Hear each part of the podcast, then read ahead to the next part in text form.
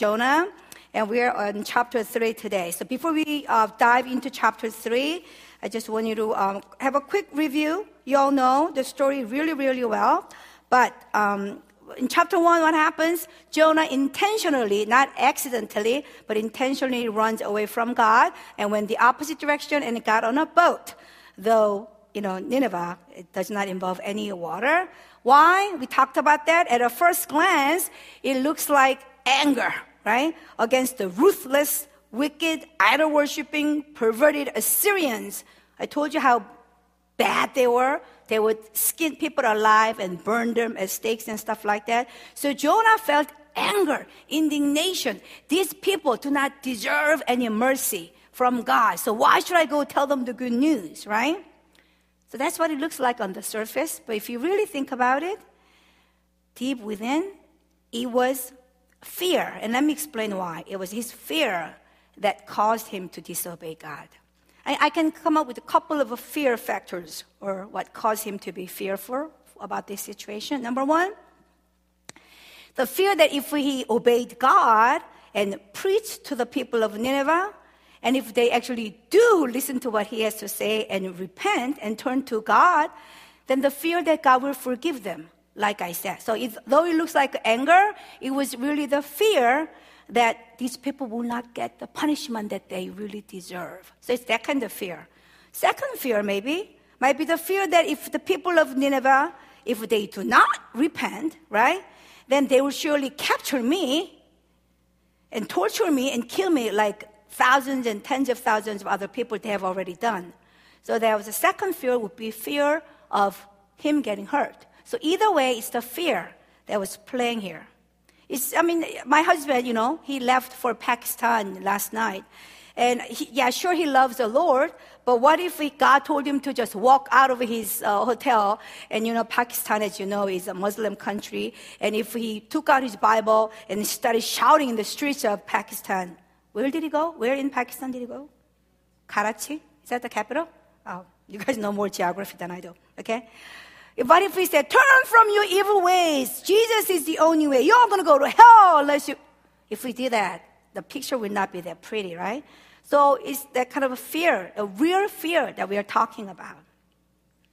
So it was a fear. Either way, whether they repent or not, there was the fear.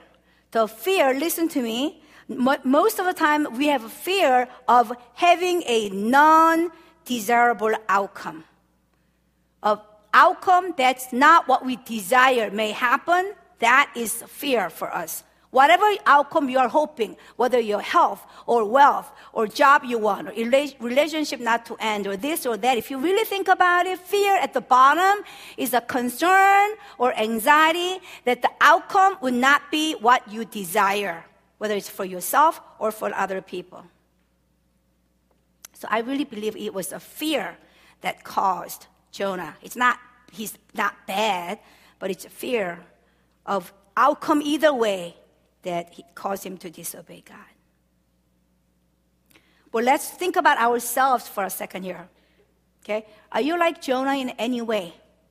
I mean, I'm not asking you whether you got on a boat and you were swallowed up by a fish. Obviously not, right? So you know what God is talking about, certain areas of your life, right? Certain matters in your life, yet it's some kind of fear keeps you from living according to His word. It's a fear. You may not say so, but if you really look deep down, it's a fear of surrendering. It's a fear of shattering, uh, chatter, uh, going into the unknown territory. Yeah, I know I should be doing that, but I'm not really sure what's going to happen if I gave up my control over that. So it's a fear. Like when, um, you know, I used to do that a lot, even I do it, maybe now. I had a whole bunch of guests and people at my house yesterday. And then, of course, my house is never cleaned unless people come over, as you know, right? So then I get frantic. And I get angry at my children. Daniel, dear, how many times did I tell you to put away all your paper? This is why I cannot send him, blah, blah, blah, right? All the mail, whatever that they received is okay, sitting on the dining table until people have to come over. And of course, you know, so I am yelling at my kids. Why? Because there's a fear in me that says, people are going to think that I'm a bad person if my house is a mess. As a result, I am yelling at my children. So it's the fear that causes us to do a lot of things that we do, you know? So what kind of fear is holding you back from what you know is the right thing to do? Is what I'm challenging you to think about it. I don't care what you call it, but deep down it's the fear that causes you to do something or not to do something. What if I become a laughing stock? Or what if I suffer a great loss? So when you're not, if you know what God is wanting you to do but not doing it, basically it's a fear, but basically you are doubting God's integrity and God's goodness and God's trustworthiness. You're saying that I don't trust you basically, right? That the outcome that may ha- come about as a result of my obedience may not be something that I desire. So even though that's what you desire, I'm going to consider what I desire more important than what you say is best for my life. Basically, we are doubting, not trusting in God's goodness and His sovereignty. If that's the kind of God you serve and you say you follow, how do you trust Him with your salvation, with your eternity? I, I just don't get that. People say, oh yeah, Jesus died on the cross for my sins, so now that I, if I believe in that, that I'm going to die, I'm going to go to heaven. How can you trust in that kind of God, the God of uh, God who sacrificed His Son to give you salvation, if you cannot trust Him with a lot littler things than your eternal destination, eternal destiny? I just don't get that. I, I don't see how the two can, you can have one without the other. It doesn't make any sense. Either you are all in, so you trust Him with the little things in life as well as the eternity. If you cannot trust Him with little things of your life, I don't know how you can say you trust Him with your eternity. It doesn't make any sense. It, it's, just, it's just not going to happen. So you really need to examine your heart and say, the faith, yeah, you're saved by faith alone, but do you really have faith, or is it just some kind of a knowledge or mental agreement that Jesus, yeah, since everybody says He died on the cross for my sins, yeah, I'll agree with that. That's not faith. That's an acknowledgement or agreement. So we really need to be asking ourselves, am I like Jonah in any way? Is there a fear in me that's causing me to live the way I think is, right? So I believe, really, fear is one of the most successfully used weapons of Satan against God's people. And he uses the weapon of fear to do a couple of things, okay? Number one, I think he can use it very effectively so the people of God would give up living out, the, living out their God, God-ordained destiny, okay? So God has a purpose for each of our lives, but He's not going to force it upon your life. A lot of times, many people, they'll maybe get into heaven, barely, okay? But they would basically waste their life, one life to live, and fear will keep them from fulfilling that God-ordained destiny for your life. Worse yet, sometimes fear causes us to write out sin against God through disobedience, as it happened in Jonah. Remember the story of the servant? A master went away. He called three servants, gave five to five talents to one, two to another, and one talent to the third one. And Bible says, the master gave to the servants each according to his ability. Master decided what each person can handle. Meaning, when God created me the way I am, God doesn't expect Billy Graham result out of me. But what did the third servant do? He didn't do a thing with it. He buried it. He brought it back to the servant and goes, oh, master, because I knew that uh, you are a harsh uh, master, which, by the way, was his perception of the master. The master is not harsh. If you think about it, the one who, to whom he gave five, when he brought five back, he said, well done, faithful servant. I will give you rule over five cities. When the second servant came and they said, I brought two more, he said exactly the same compliment he gave to the first servant. He didn't say, oh, what you did was okay as well. No, he said, well done, faithful servant. I will give you two cities to rule. Master is not harsh, but the servant who received one talent, that was his perception of the master, which shows he didn't have a good relationship with the master. He never bothered to spend time and get to know the master. If he had known the master a little more, he would certainly not have concluded like that. But anyway, he, he buried it, and then he brought it back, and the master said, you evil and lazy servant, if you really knew that I was harsh, the least you could have done was to put it into the bank and earn some interest. So he takes that away from him and gives to the person that he has, uh, you know, ten talents. Fear that the master might punish him for maybe even losing that one talent that he had kept him from doing something, anything. And this fear, like I said, came from not knowing the master well. A lot of times your fear about what would happen if I did everything that God told me to do comes from your lack of intimacy with God, your lack of who God is. You heard from different people this and that. You have some Bible knowledge, but if you really knew God at the heart level, you would not be gripped with the fear like this servant was. How unfortunate. The servant's lack of the master, what kind of master he was serving, caused him to outright sin against him by not doing a thing. Remember in New Testament, Ananias and Sapphira, the couple, this was time of the after the Pentecost. The, all the believers would sell everything they had, and then they all came together and shared everything. And Ananias and Sapphira, the couple, saw what everybody else was doing. Again, fear. Well, everybody else is selling what they had. We too should sell. It was good that they did, but then the fear of, but what if we give up everything, and then it turns out that we don't have anything left, and we could begin to starve to death or something. We all have that fear, right? Having to provide for ourselves, and there's nothing wrong with it. That group just gone to the disciples and said, you know, we sold all what we had, but we would like to keep some for ourselves for whatever reason. The disciples wouldn't like condemn them for not bringing anything. So that fear wasn't as bad. But the fear of, what if we didn't bring everything like everybody else? Would they say that our faith isn't as great as theirs? The fear of being condemned by people caused them to do what? Lie, outright lie. And say, oh, this is everything that we had, have. And um, Peter, right, filled with the Holy Spirit, says, um, why are you lying? Peter says, all of it is yours anyway. It was all yours anyway. So nobody could, would have said anything if you kept some for yourself and be honest about it.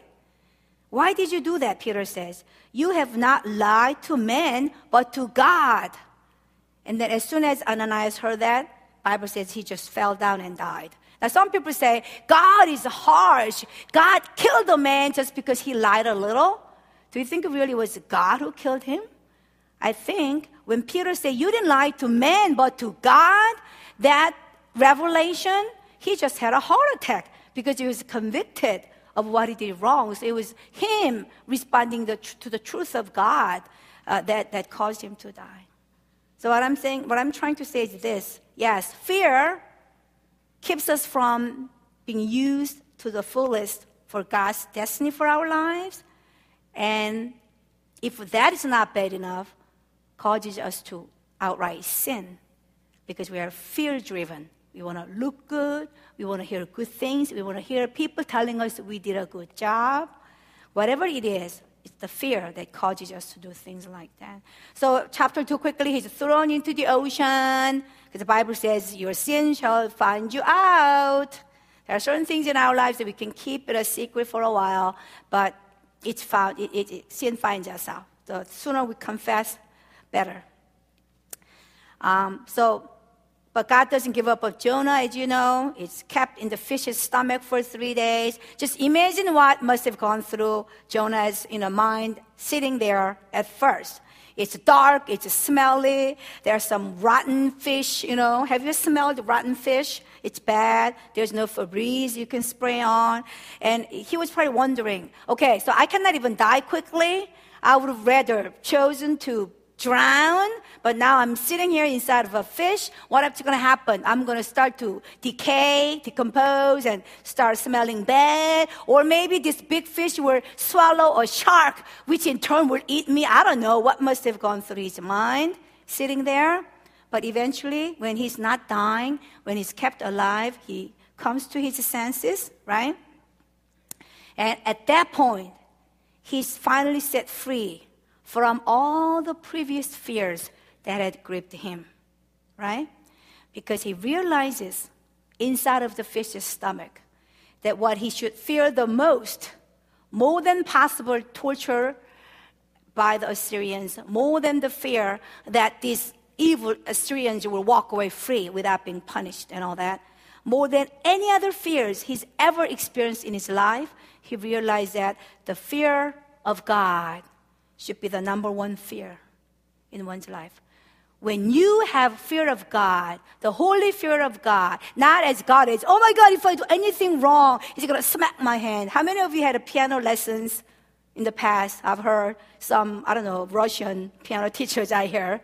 If you play the wrong note of him, he's still traumatized from the Russian piano teacher. I see that. I hear that they're going to have a stick. And if you press the wrong note, they'll smack you. I, that's not the way to learn piano, right? And our view of God, fear of God is what, is, is, that's what we think, a lot of us, that we will walk down the, the, the lanes of life, and as soon as we do something wrong, he's going to just smack us and zap us and make something bad happen to us. That's what the enemy wants us to believe. But fear of God is the holy fear. Putting God in the proper perspective, who God is and who I am not, who God is and who I am, that he's God and I am not, kind of that kind of priority in life. So then Jonah repents when it comes to the senses. And then he praises God. If you read chapter two, he repents. Then he praises God for keeping him, keeping him alive. And then he recommits himself. Said, if you get me out of here, basically he says, I will do what you would have me do. And he vows to do what God wants him to do. And then, as you all know, fish vomits him out onto the dry land. And then we come to chapter three, right? And chapter three, basically, I don't even have to read, but you know the story. Jonah keeps his word second time around. And um, this is no small feat, by the way. There are a lot of us in our midst, people who would experience God's intervention in their life. Then you go, surely that must have taught that person to fear God. Jonah learned the second time, but there are too many of us who do not learn the second or the third time. Wow, that just blows my mind, that they will come this close to death or that or this or that. They go, oh, yeah, yeah, yeah, God is trying to get my attention. But when things settle down a bit, they go right back to where they were. So Jonah, yeah, it's pretty dramatic that you're swallowed by a fish, but the fact that he did what he said he would do the second time around, he is to be, you know, praised for that, because not everybody learns the second time or the third time, for that matter.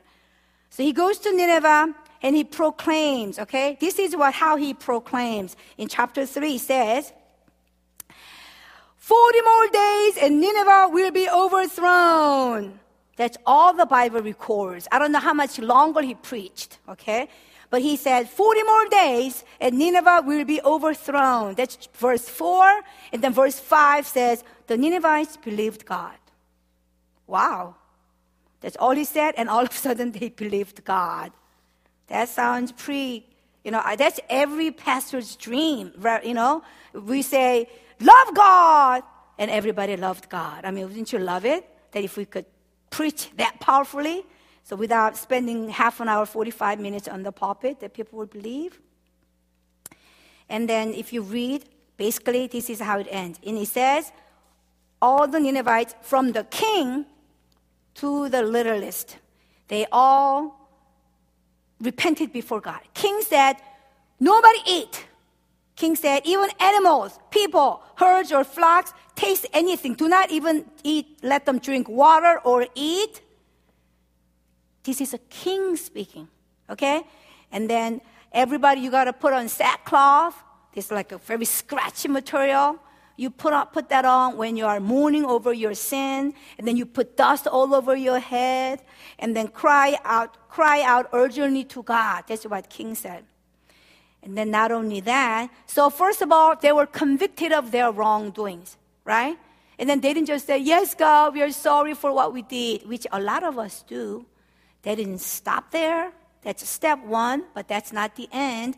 They did that, and afterwards, they did an outward appearance. They actually put on the sackcloth. They did not eat. This is how sorry we are. We deserve to die, oh God.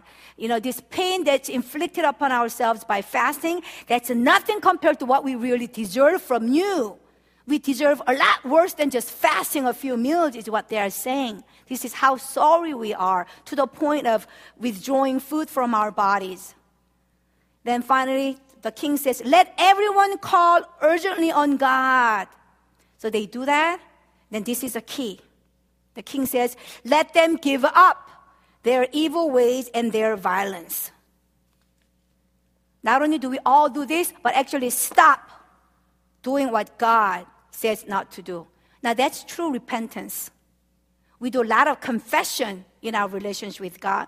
I'm sorry for this and that. God says, I already know that without you telling me that what you did is wrong. So what are you going to do about it? Feel sorry about it for a few days. Forget about it and go back. True repentance is making a U-turn, as you've heard it many, many times. And God, at the end of chapter three, God says, God had compassion over these people.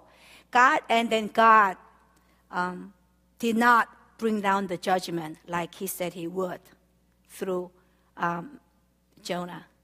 God did not have compassion on them just because they fasted, or just because they put on sackcloth, just because they put dust over their head, or just because they said, have mercy upon us, God. You can cry out to God all you want, but if you are not serious about repenting and turning around and stopping the evil ways, then that's not true repentance. That's not going to get God's attention. It has to be followed through by not doing what you're doing. So that's um, sounds like a pretty happy ending, right? It's the, the saga is not over yet. You will have to get to chapter four to go to find out what happens next, right? Um, then I want to spend some time on uh, what happened when Jonah went to Nineveh. Okay, like I said, forty more days and Nineveh will be overturned, right? Now let me ask you. Does that sound like a very eloquent, spirit-filled, powerful proclamation or sermon or preaching to you? Does it sound all that, whoa, forty more days and we will be punished or we'll be overturned, and causing everybody's heart to be convicted, and then people repent at this at, the, at a national level, from the king to the baby, including the animals? Does it sound that powerful to you, what Jonah preached? And mind you, it doesn't say that he did any miracles. At least when Jesus was on, on earth, he raised the dead, he healed the sick, he fed twenty thousand people with, you know, some fish and bread. But no miracles Jonah did here. It was all just simple preaching. So let me ask you then, what really caused this massive repentance at the national level then? Do you really think it was Jonah's spiritual authority, though he probably had some, or his charisma, the way he said it, or his eloquent speech? Do you really think it was Jonah that triggered this national repentance? Chase, what do you think? What do you think Sungbin, Sungbin is thinking? Or B J? Not sure? Yeah. The fear of being called out by the pastor should keep you from doing other things than paying attention. I hope you would have that kind of fear in you. Okay? So, what really caused, what is the, the cause, the, the, what, yeah, what, how, how did this happen is what I'm asking you. This is how I look at it. God, even before, maybe around the time that he called Jonah, I really believe that God had already prepared. God already began to work in the hearts of these people. God wasn't going to just rely, the salvation of chapter four says over one hundred twenty thousand people in Nineveh. God, do you really think God would trust lives of all these people on somebody like Jonah, on one person? Do you think God takes us that seriously? Really? Come on. I believe that God had already started doing his work, work that only he can do in the hearts of people of Nineveh, okay? And this is this is an illustration that came up to me. Um, how many of you know dominoes, the game of dominoes, okay? I don't know how many pieces of dominoes you've ever um, played with, but you see on T Vs, like somebody would like flicker one piece, then it goes down, and then it goes around, and it, it causes something to turn, and the light is generated, and then with the light, something is boiled, and something, something at the end, something, I don't know, an egg is hatched or something like that. I really believe that if you liken each soul in Nineveh as one domino piece, I believe that God laid out one hundred twenty thousand pieces of domino pieces already. And God only needed one person to do a somebody who would obey and hit the first piece. forty more days, Nineveh will be overturned. That's just a flickering of the first piece that Jonah had to do. God had already laid out every piece of the domino. God doesn't expect us to go around putting one hundred twenty thousand pieces. There's no way. How many of you have tried to do ten pieces? You get frustrated because you do five and then you accidentally knock it down and they all are flat on the ground. We, we can't do it. We think we're pretty good, but when it comes to doing God's work, none of us is good enough to do, be able to do anything. God did all the work already. He simply needed someone to obey him. That's what happened with David.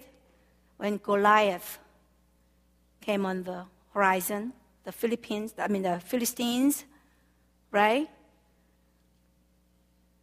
When David stepped up because he had faith in God, when he focused on God, not on himself. Fear basically, you know, is generated when it's self-focused. When you look at yourself, your situations, what you can do, what you don't like, what you want, what you desire, what you rather avoid and all that. When it's all about you, fear is generated. But when it's all about him, the only fear that you have is then fear of the Lord. And that's what happened to David. Just a simple shepherd. Goliath is giant. But his focus was on God. And that's why he was able to use his sling. And I've said it many times, I really do not think it was actually his slingshot capability that killed Goliath. I believe that when he threw the stone, God intervened. And then he is the one who caused it to hit exactly where it needed to hit with the strength that it needed to knock down the Goliath. And same thing with Moses. Moses was in the wilderness for forty years. After having killed an Egyptian, and God shows up and says, Moses, I know you've been stuck here for the past forty years taking care of the sheep, but now, instead of leading the sheep, I'm going to let you lead people, in fact, whole nation out of Egypt. And Moses at first said, oh no, who am I? I can't do a thing. I can't even talk. I stuttered and all that. It was about me, me, me. Yeah, yeah, fear generated because it's all about me, what I cannot do. How come I, you know, I've done, not done anything like that. But God has to talk to him to get the focus from him to who is calling him, who is wanting to do this, who is the one who laid out all the domino pieces. And all you have to do is stand up, lift up your finger, And, and knock the first piece. Can't you do that? Can't you even do that much?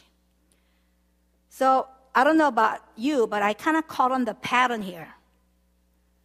Through Jonah, David, Moses, and many other people in the Bible. Here's a pattern. What is the pattern?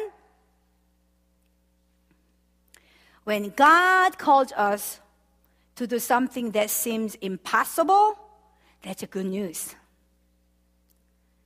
Because if it's utterly impossible, then it's a sure proof sign that God has already done what's impossible, and God simply wants us to respond and do that first, you know, knocking down of the first piece.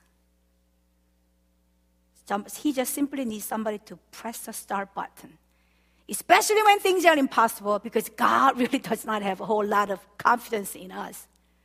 God does the impossible. And so do not be puzzled when God seems to call you for something impossible. Then go, oh, good. God, this is already impossible for me to do. That's good. Because if something that I can handle, then I may actually have to do the work. But if it's so far, you know, out of my league that I cannot do this, then it's good. Because God obviously has done the work and He's only wanting you to um, come and push the start button.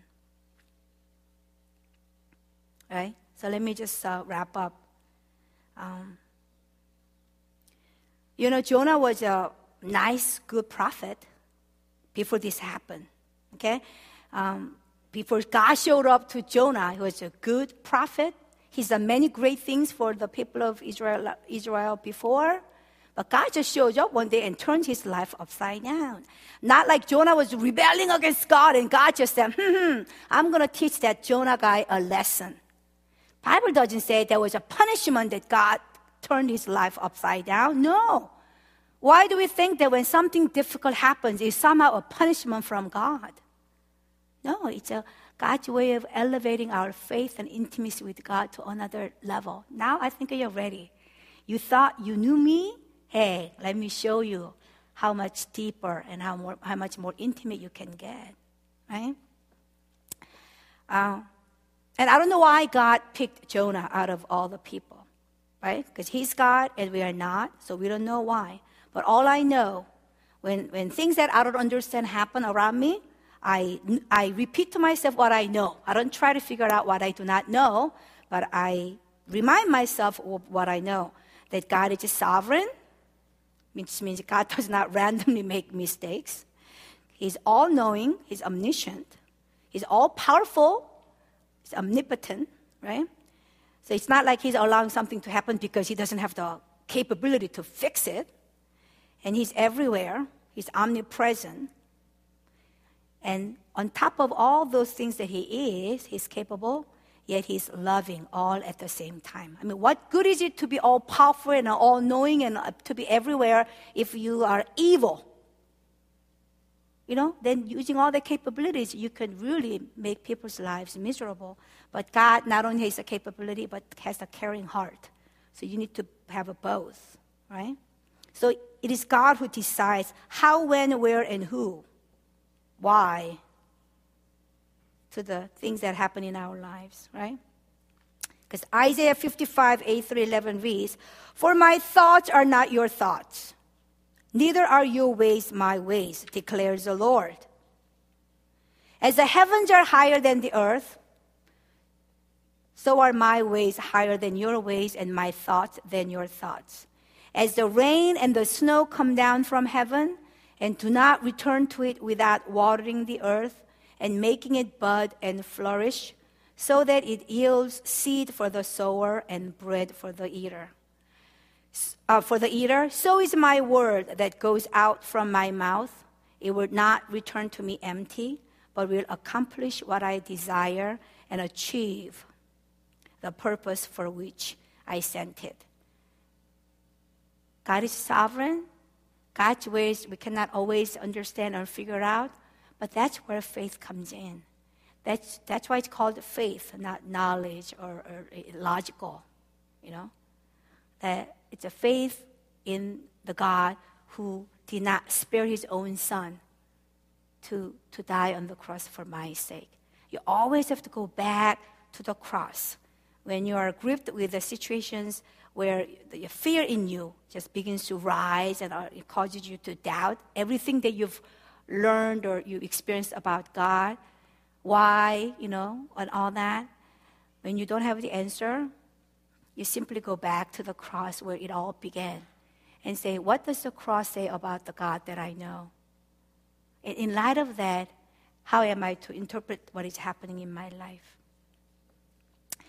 So, what impossible or unexpected or, you know, really difficult things is God leading you toward? Maybe some of you feel like you're in a whirlwind. You don't know what is happening, why it's happening. Basically, God has thrown a, a stone into a calm pond, and all of a sudden, it's not that calm pond that you enjoyed, and, and, and, you know, um, anymore. And you cannot understand why you need to go through this. Like I said, he's, he's saying, it's time to move on. Let's upgrade.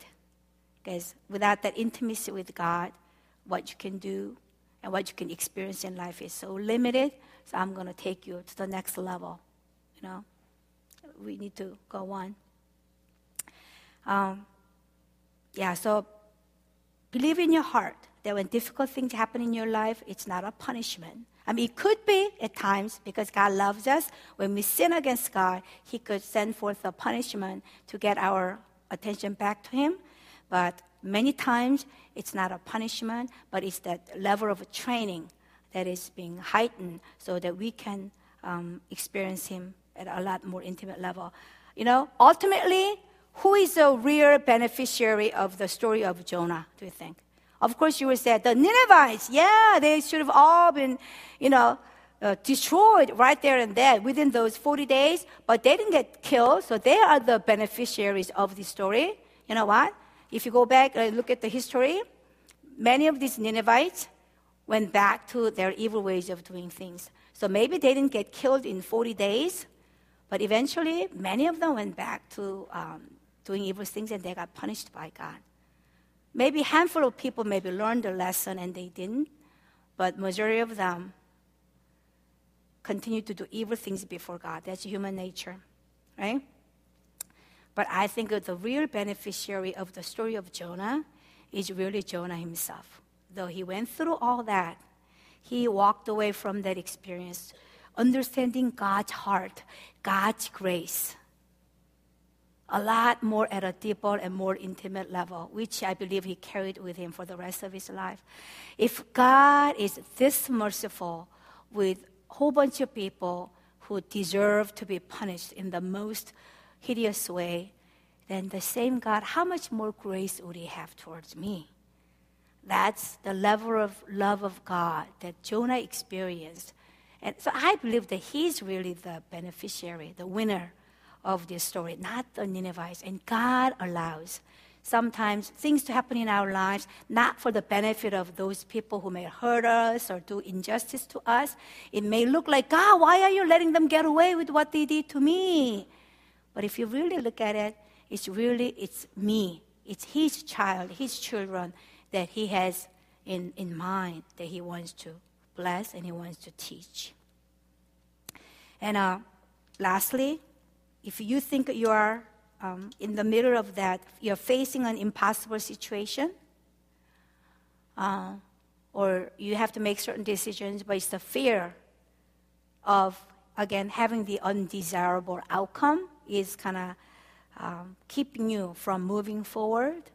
Um, it's time to let go of that focus on yourself. Let go of, uh, you know, it, time to surrender everything that you're holding on to, not wanting to lose, and time to um, refocus on God. Time to give that, uh, your focus of your life where it's due, who is um, God himself. So I'm going to ask you to close your eyes. Maybe worship team could just lead us one um, last song. Song of, um, yeah, let's just refocus on the cross. Because when uh, we, sometimes we try to figure things out too much with our thinking or thoughts or analysis or process of elimination or logics. But what God did to save us and to show his love for us, that's illogical. What he allowed his son to go through on the cross. And when we cannot figure things out, and we are people who like to be able to come up with reasons. When something happens, oh boy, I'm the one. When something bad happens to somebody, I'm the first one I confess. We try to somehow comfort them by saying, oh, I'm sure. Not, I don't say I'm sure, but maybe this happened because through this, blah, blah, blah will happen. We are human beings, we are animals who like to be able to come up with a reason. As long as I can understand it and I can bear with it. We were brought up in schools to try to reason everything. And we are at peace as long as we can make sense out of something. But you know, God doesn't say to reason. God says to trust me and follow me. Even in situations, no matter how hard I try, that I cannot come up with the right explanation or justification or reason for this whirlwind season of my life, that's when you take your eyes off of the whirlwind, eyes off of you, and that's when you look to the cross. That immovable cross, unchanging cross. In a way, illogical, illogical cross.